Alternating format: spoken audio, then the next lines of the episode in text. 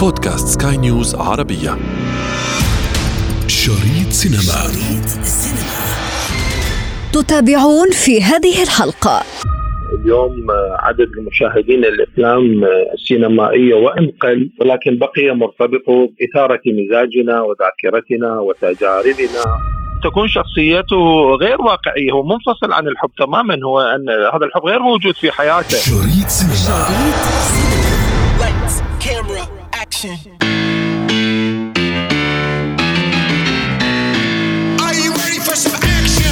هل تعلمون أن أفكار الأفلام معظمها مكرر؟ نعم، معظمها مكرر ضمن تيمات عشر. كان الكثير من خبراء هوليوود تحدثوا عن هذه التيمات العشر، ولكن ألم تتساءلوا يوماً لماذا تختارون تيمة بعينها؟ اليوم في هذه الحلقة سنبحث كل هذه الجوانب، ما عليكم إلا الاستماع إلي. أنا ابتسام العكريمي، وهذه حلقة جديدة من بودكاست شريط سينما على سكاي نيوز عربية. لا تفوت الأمر. شريط سينما. Lights, camera, action.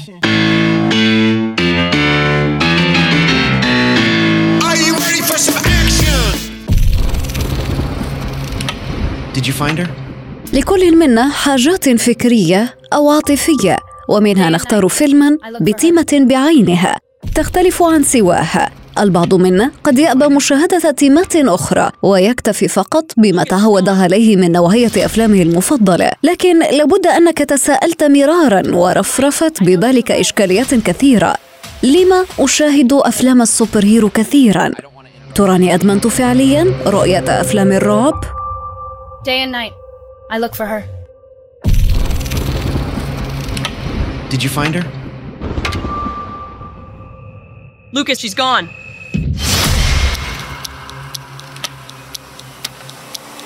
No, Mike, I know she's alive. I can feel her. I don't want to interrupt you, but we have to move. لما لا تجذبني أفلام الدراما؟ Please come. Don't depend on me. She's coming. هل لاحظت نفوري من أعمال السينما الرومانسية؟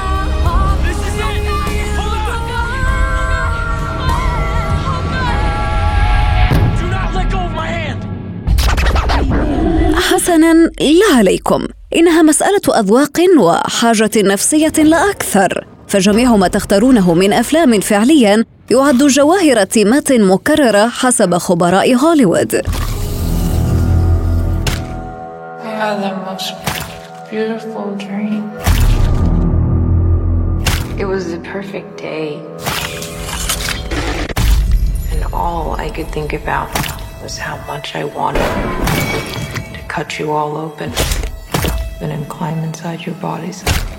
في كتاب Save the Cat يقول الكاتب الأمريكي الراحل بليك سنايدر إن جميع أفلام هوليوود تدور حول عشر قصص فقط، أو بالأحرى عشر تيمات بلغة الدراما.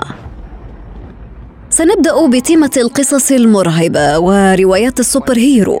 وحش في البيت، الوحش دلالة على الشر، أما البيت فهو المكان الذي تدور فيه حبكة القصة.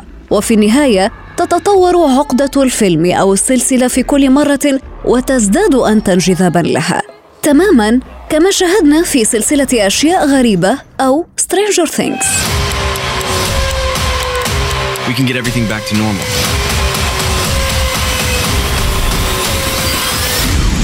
You have already lost. تنطلق هذه القصص بخطيئة أو ذنب يرتكب من قبل أحد الأشخاص في الفيلم، وهو تماماً ما حصل في الفيلم الذي صدر مؤخراً فقط Evil Dead Rise Part تو.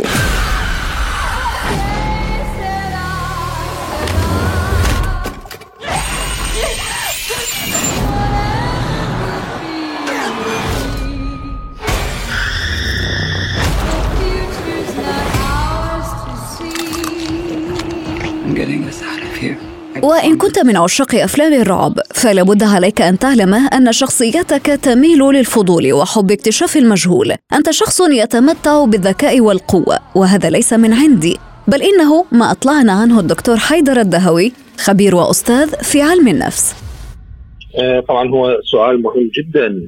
اليوم عدد المشاهدين الأفلام السينمائية وانقل، ولكن بقي مرتبط بإثارة مزاجنا وذاكرتنا وتجاربنا وسماعنا عن هذه الأفلام من أصدقاء أو من خلال متابعتنا لما ينشر على الكثير من المواقع التي تهتم بنشر الثقافة السينمائية وصناعة الأفلام، ولذلك ارتبطنا بهذا العالم العالم الذي يوفر لنا جو من الإثارة، جو من الانتماء. فالإنسان بداخله مفطور على سماع الحكاية وسماع ومشاهدتها والانجذاب لها، ولذلك أستطيع أن أقول أن الناس يختلفون وأن أسباب يعني انجذابهم الأفلام تختلف بالتأكيد. فبعضهم من يذهب إلى مسألة إلى الترفيه، تحسين المزاج والتخلص من التوتر والتنفيس عن بعض المشاعر السلبية لضبط التوازن النفسي الداخلي عند الإنسان. ما يرجع دكتور، هذا التنفيس في حد ذاته، التنفيس هذا آه لماذا يختلف من شخص لآخر؟ ما عوامل الاختلاف؟ مثلا نجد أنه شخص مثلا قد تحلو له ممارسة هذا التصعيد، خلينا نحكي، أو التنفيس من خلال مشاهدة بعض أفلام الرعب. أشخاص آخرين نجدهم ينفسون أو يصعدون عن طريق مشاهدة أفلام الكوميدي، آخرون يفضلون الأفلام الرومانسية. وكل هذه التيمات طبعا كلها مرتبطة بسلوك الفرد وأيضا ب خياراته. اليوم ما الذي يحدد خياراتنا الفنية يا دكتور؟ بالتأكيد يعني احنا في حياتنا اليومية نتعرض إلى ضغوط كثيرة جدا، بعضنا يصل إلى مرحلة أن يكون مصابا ببعض الاضطرابات النفسية، ولذلك بعضنا يشعر بالمخاوف، بعضنا يفقد الثقة بالنفس وبالآخرين، بعض الآخر يصير عنده لا وعي لا واقعية، يعيش في عالم الخيال. كل واحد من هؤلاء الذي يشاهد هذه الثيمات من الأفلام له شخصيته المميزة، ولو كان المجال واسعا. هو من جانب الإثارة عند الإنسان، هذا الإنسان الذي يبحث عن هكذا النوع. احنا عندنا نظرية تسمى فرضية نقل الإثارة، تنتقل الإثارة لدى الإنسان من مشاهدة أفلام الرعب أو الخوف أو الموت التي توحدت بالنسبة لدينا في عناصر عالمية مهمة: الخوف من المجهول، السقوط من الأعلى، الصعود إلى الأعلى. يعني هذه فرضتها علينا طبيعة المشاهد اللي ارتبطت بشخصيتنا، اللي تبحث عن المغامرة، تعشق النشاطات المتهورة في بعض الأحيان اللي تسبب في ارتفاع الادرينالين بالنسبة لنا. تكون هذه الشخصية حماسية بامتياز، دائما تجدهم أنهم مبادرين أزاء المواقف اللي تتطلب منهم شجاعة صعبة، يتصرفون تحت أقوى أنواع الضغوط، دائما يجعلون من أنفسهم أنهم متميزون، أنهم قادرون على أن يتفاعلوا مع الآخرين مهما يكون هذا الشخص الذي أمامهم. في بعض الأحيان يبتعدون عن الواقعية، عندهم بعض الأحيان مبالغ، وهذا كله متعلق بأدمغتهم. يعني دماغنا يحتاج، يعني كما فعلت بعض الأفلام أنه وجدت من خلال دراستها للجانب السيكولوجي للإنسان أنه يهتم بالجوانب التي تبدأ باليمين وتنتهي باليسار، يحاولون دائما إيجاد فرص بديلة لإخراج الضحية بمخرج آخر، يحاول دائما الوصول إلى نهايات غير متوقعة. هذه الأفلام قد اللي فيها أكشن كبير مع خفة الإضاءة والموسيقى وحركة العين كلها تسيطر على الإنسان، وبالنتيجة النهائية يشعر مع وجود هذه الأفلام بالراحة. أفلام السوبر هيرو بشكل عام هي أفلام مؤثرة في فكر ومزاج المشاهد، وإن ذهبت لرؤية فيلم من هذه التيمات التي تندرج في أفلام الرعب، سواء كانت عن حل لغز ما أو سلسلة انتقام ومغامرة مخيفة، فمما لا شك فيه أنك تبحث عن ضالتك من خلالها. احنا نحتاج إلى الإثارة في بعض الأحيان للتغلب على مخاوفنا، والإحساس بالقوة والإحساس بالثقة بالنفس والشعور باللذة والرغبة في الانتقام من الآخرين. أه وتستمر هذه طبعا الإثارة الفسيولوجية في التواجد حتى بعد انتهاء لمشاهدتنا للفيلم، وتستمر لساعات طويلة. في بعض الأحيان كثير من الأفلام التي كان فيها إثارة لدى المقاتلين خرجوا إلى ساحات القتال ليقتلوا، أه بعضهم أثيروا ثقافيا فخرجوا بتظاهرات إلى داخل الشارع. شخصية المشاهد لأفلام الرعب بالتأكيد ستكون، يعني حسب التحليل النفسي لنا لهذه الشخصيات، أنها ستكون شخصية جريئة، أه، تحب الغموض، أه، تستمتع بالمجهول، عندها حب لاستكشاف أه، ماذا يجري من وراء الجدار، أه، تنطلق نحو الجبال، تصعد إلى السماء، أه، تميل إلى الاعتقاد مثلا بالماورائيات. تجدها أنها بحد ذاتها تبحث عن التشويق والإثارة، أو يعني في مواقف غير متوقعة حقيقة تميل أو هاي الشخصية طبعا تميل إلى مشاهدة كيف يقفز الناس من مناطق عالية، كيف يغوصون في الأعماق، كيف يقتلون، كيف تكون هذه المشاهد المرعبة في وسط الظلام.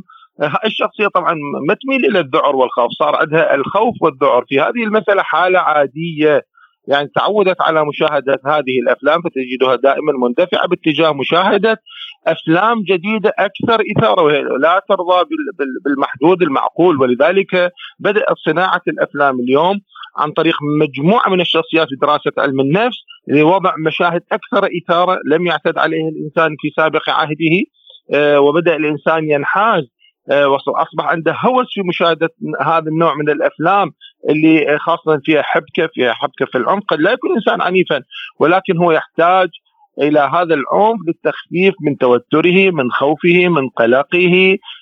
ولذلك علينا أن ننتبه إلى هذه المسألة. هنالك من يثار قصدا وتكون شخصيته هي أيضا مثارة قصدا، خاصة عند المجرمين الذين يشاهدون بعض الأفلام للقتل لسفك الدماء.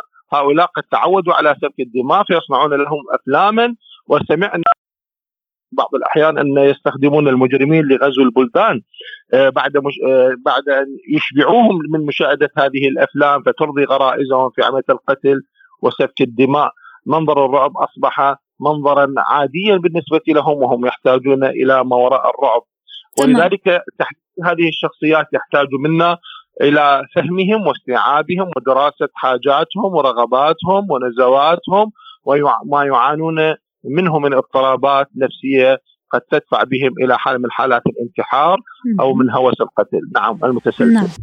تيمات الدراما التي تكون بعنوان الطموح سواء كان بناء أو مدمرا، كما رأينا في الفيلم الدرامي الذي يروي حياة الفنانة الراحلة التي لقبوها بأيقونة الشاشة مارلين مونرو، دائما ما يكون ممزوجاً بنفحات من القصص المأساوية التي تجذب الشخصية الدرامية للمشاهد.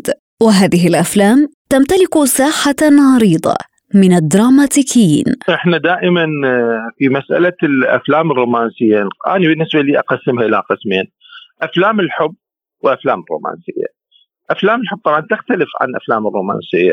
أفلام الحب دائماً تنتهي بشيء سعيد ذهنيا، أما الأفلام الرومانسية فتنتهي جسديا، وهذا فرق واضح. يعني الإنسان بحاجة إلى دائما الحاجة إلى الحب، آه هذه الحاجة إلى الحب هي التي تدفعه لأن يكون إنسانا رومانسيا محبا لكل البشرية الموجودة. آه في بعض الأحيان الإنسان الرومانسي آه تكون شخصيته غير واقعية، هو منفصل عن الحب تماما، هو أن هذا الحب غير موجود في حياته، آه دائما يعيش حياته في انتظار لحظة الحب متى ستأتي مساحة للحب أكبر من حجمها الطبيعي. القصص الرومانسية كثيرة في الأفلام السينمائية، وعادة ما تقترن حبكة الفيلم بأحداث درامية تعزز من تأثير المشاهد الرومانسية التي تتخلل هذا العمل. هذه الأفلام تتميز بمفعولها المهدئ وستجعلك تشعر بالراحة والطمأنينة. فتذكر معي كم من مرة شاهدت فيها فيلم تايتانيك.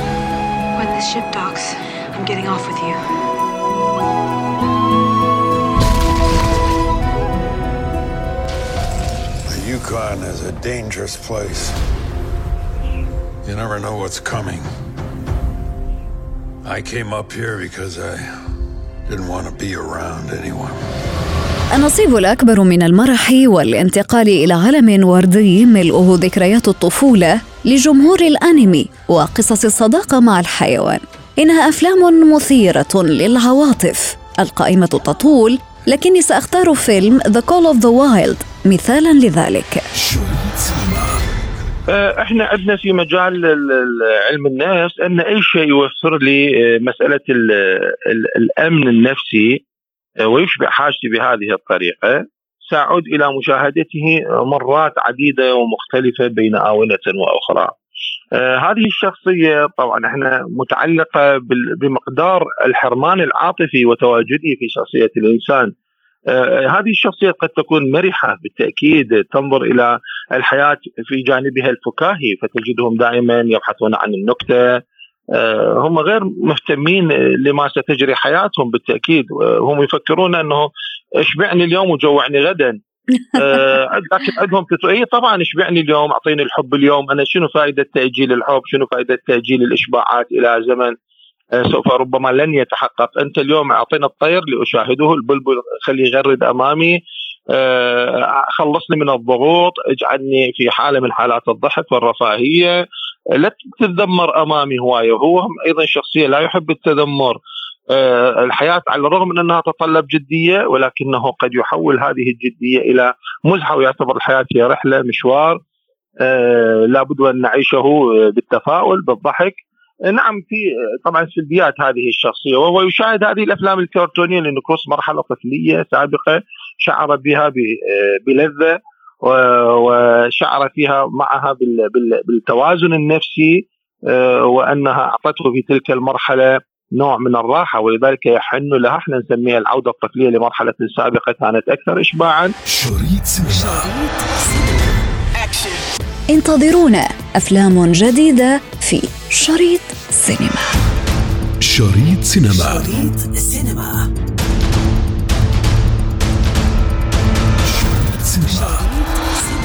وفي ختام حلقتنا نذكركم بمتابعتنا والاستماع لنا عبر منصة البودكاست لسكاي نيوز عربية وباقي منصات البودكاست الأخرى.